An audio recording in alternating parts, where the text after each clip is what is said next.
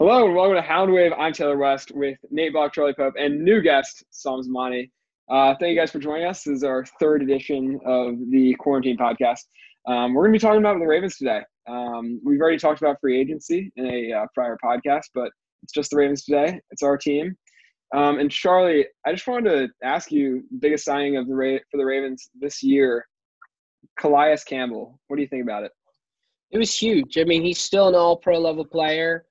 Um, we really need a pass rush in the middle. We haven't really had an interior pass rusher in, in since really Haloti Ngata, his prime back then when we won the Super Bowl in 2012, 2013. And Calais Campbell's not even just an interior pass rusher. He can play interior. He can play on the edge. So he's so versatile, and him being six six eight, three twenty. I mean, being able to stop the run. He's one of the best defensive linemen in football, and it's a huge pickup, especially for a fifth round pick. I mean, it was an amazing trade. I mean, it's going to help us out. He, he's making good money, but it's not something that's breaking the bank. I think it's around, around 12 and a half a year, which is good, but it's honestly underpaying for him. Mm-hmm. I also think it's really important to recognize how little he's been injured throughout his entire career. And also, I mean, the last three to four years have been some of his strongest years thus far. So, I mean, it's just a classic Ravens thing to do to bring in a player late in their career who's still doing well, still playing almost, I mean, not at his peak, but you could argue the last couple years have been his, some of his best seasons. So, last year, he had a, last year he had a drop off in sacks, but really pressures were, were there. The pressures, QB hits, um, win rate. I mean, it was it was all there. He just with the Jacksonville team struggling, they didn't really run. They didn't really pass the ball against him because it was it wasn't too hard to run the ball. So yeah, I think that kind of came into how he didn't have as many mm-hmm. sacks, but he's still a great player. Yeah, uh, last year he was actually PFF's best run defender on the D line. He had a 90 PFF grade, which like only three or four other D linemen had. Kind of reminds me of Earl Thomas last year, a player who was one of the best in the league in their prime and now is not as good, but still plays at a high level. Typical Raven guy, you know, 300 pounder, six foot eight. They're like big guys. Yeah, and yeah. like another run stuffer that we would have had is Michael Brockers, but that obviously didn't go through. Um, and it's for honestly, the better, I think. Though. Yeah, I like the new one better. The Derek Wolfe. Um, Derek Wolfe is is more versatile. He's not as good against the run, but it's fine because we have Brandon Williams and we have Calais Campbell, two of the best run defenders in the NFL. He's more of a pass rush specialist. He had seven sacks last year. Um, he's just another guy in the middle who can get to the quarterback on a one-on-one situation. You have to double team him a lot. And I mean, one year, three million up to six million with incentives. That's a way better deal than Brockers getting ten million a year for 3 mm-hmm.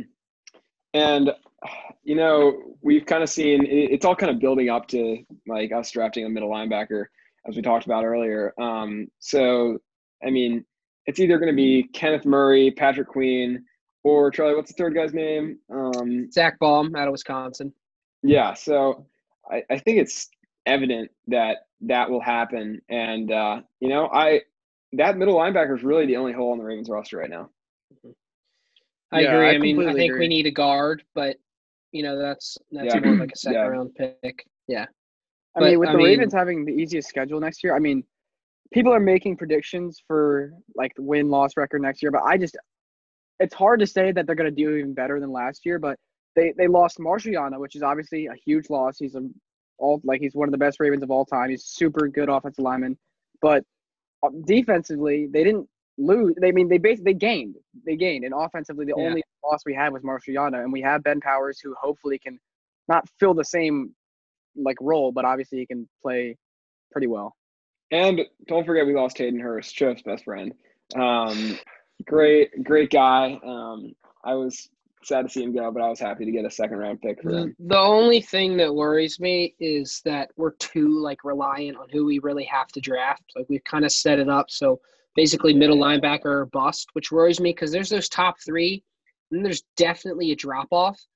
And the good thing is that we have a ton of picks. We have some of the we have I think we're up there with most picks in the draft, and we have a lot of high ones up there. We have a couple thirds, couple fourths, a couple seconds, a first. So if we have to trade up, we can but it just you know it's not a Baltimore thing to trade up. We've always been more of a trade down team, and you know I think Baun will be there. I think probably Queen will be there, but Murray could go early to the Saints, like we mocked him or something like that. I mean, you never know how it's going to go. Teams could trade up, so we might have to trade up, which kind of unfortunate. But I don't know if this like Ravens like stereotypical Ravens thing is really there anymore. I mean, you're seeing DeCosta, you know, um, going, getting all these guys in free agency, getting Earl Thomas last year, getting Calais Campbell last year, or uh, this year, and I didn't, I don't really remember seeing uh, Ozzie Newsome go do that. So maybe it's a different, maybe like I know Eric DeCosta is very like reliant on Ozzie for like feed for like feedback, but it could be a different Ravens. Yeah, I mean, uh, Ozzie's still part of the organization, yeah. and I think with with Calais Campbell, it was a trade, so it wasn't really a free agency signing. That's right. That's right. And and um, with Earl Thomas, I think he realized we needed some leadership just because Mosley was going out of there, and since we had a ton of cap, I mean, might as well sign a great safety, and it was kind of like a must. We needed somebody back there who could be kind of a captain, so I think that was the reason why we signed him. But I mean, I've loved what DeCosta's done so far. Um, still needs still need to have a good draft, people who can pr- produce in the future, and people who can also help us win this year. So I'm I'm looking how it's looking so far. Yeah, I think he's almost like reinventing like the GM position for the Ravens, but at the same time, he's kind of going back to some of the basics because you know the Ravens have always been like a strong defensive team, and I feel like this offseason he's really realized yeah. that like we want to go back to the basics, get a strong defense first, and then if you have Lamar Jackson playing alongside a great defense, there's no one who's going to be able to stop yeah. us. I there's totally no agree. There's no better time to spend than now. It's clearly the window for the Ravens. Like mm-hmm. as much as we can get, it helps. And like things like Corey Littleton signing with the Rams help because the or the uh sorry the Raiders helps because the mm-hmm. Raiders were mocked were supposed to get a middle linebacker in the draft, but that's less likely. I really feel like Queen or Murray will be there at 28. Mm-hmm. Yeah, I totally agree, son. This is the these next two three years is the window while we have a superstar quarterback on a rookie contract, that's how you win. You saw the Chiefs do it. We've seen the Eagles do it. They didn't really have. They Seahawks did it. Wentz then. Um, Seahawks did it. I mean, it's it's a prime time to win.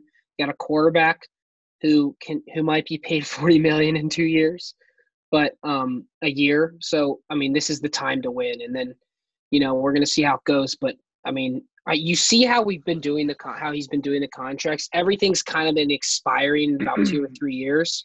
So right when it's time for Lamar to get that extension, it's it's kind of all these contracts are going to be up, and then you can restructure around him. And it's That's, not even just Lamar. If you think about it, like we have some of the best tight ends. Stanley, Ma- Andrews, Andrews, Orlando. Like, yeah, we have so many young players, and it it, it worries me that we're not going to be re- to resign all of them. But I mean, it's it's too far in the future. We got to work on now. Mm-hmm. And the NFL, the NFL just posted a video of all of. It may have been the NFL or may have been some other YouTube channel. They just posted a video of all of Lamar's runs, and I just realized like just how dominant Ronnie Stanley is. Um, he's he's so good. He's it, if he's not going against a D lineman, it's going to be a pancake every time, mm-hmm. and that's that's what I found to be like in, incredible about him. He's a great run blocker for a tackle, which you don't find that much. You know, and he's the best pass blocker in the NFL yeah. at the left tackle yeah. position.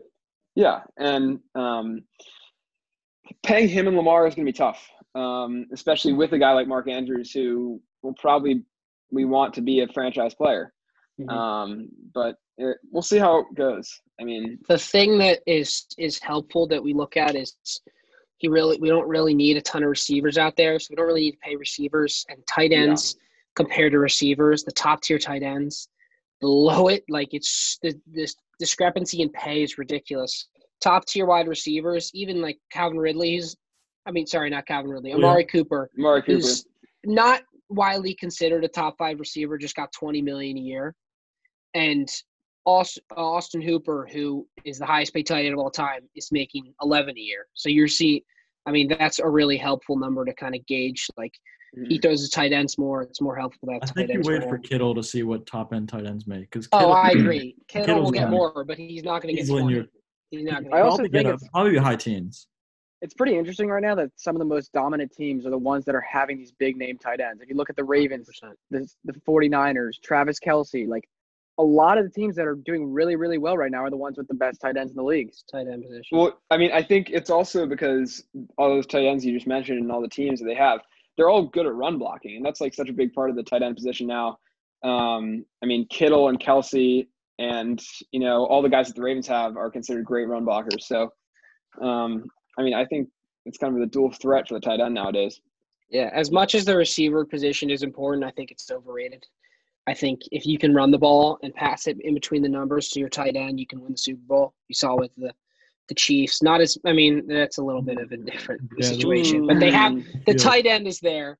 The 49ers run the ball and throw it to the tight end.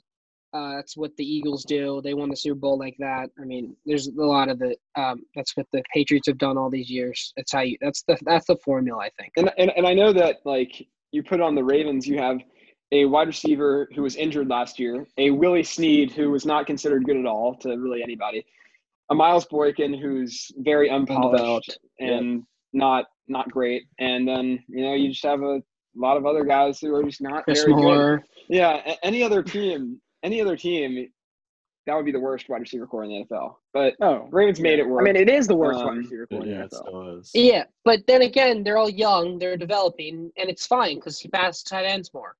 Mhm. So Yeah. it's really it's not the end of the world. We have a deep threat. We have a we have a slot guy who's willing to take a hit and also block and Snead. Snead's such an important player for the Ravens. His ability to uh, his great hands. He doesn't really drop the ball too often. Uh, he's a good route runner and he and he blocks. You see some of the runs that uh, Lamar spurted, and if you want to get a, a long run like Lamar does, it's it's all receiver blocking after about ten yards down the field. Yeah. And we can talk about some of just the releases we made. I mean, there's been Brandon Carr, Willie Snead, not Willie Snead, good. No, Chris Moore, sorry. That was the guy. Um, and then Patrick Onwuasor, some pretty big releases. Yeah. I mean, that I think We all also brought of. back Jimmy on a on a on a That's true. um, Yeah. Yeah, I was a little cheap surprised. deal, which was really big. I Yes. liked that a lot. And you who like else that, did we yeah. bring back? We brought back someone else. um, Uh, uh, we brought back Sam Cook for all that matters. I mean, No, it's a defensive player. Oh. yeah. Well, either Uh, way, I was definitely a fan of the Patrick Onwuasor release. I Yeah. mean, if you Yeah, go back and watch some a of the season. games last year, it, it looked like he was lost. Like there'd be, especially in that playoff game against the Titans, Derrick Henry would just run by him, or just a lot of running backs all year ran right by him, and he just couldn't do anything. Yeah, I mean, it was a big issue, and we couldn't, you know, with Bynes, who's good, he was solid, um, but not not a great like not a guy that can run sideline to sideline extremely quickly. Um, but yeah, And that's a Uh, player that I think we should bring back too. I love Bynes. I Bynes think signed he, to Bynes actually signed to Bengals.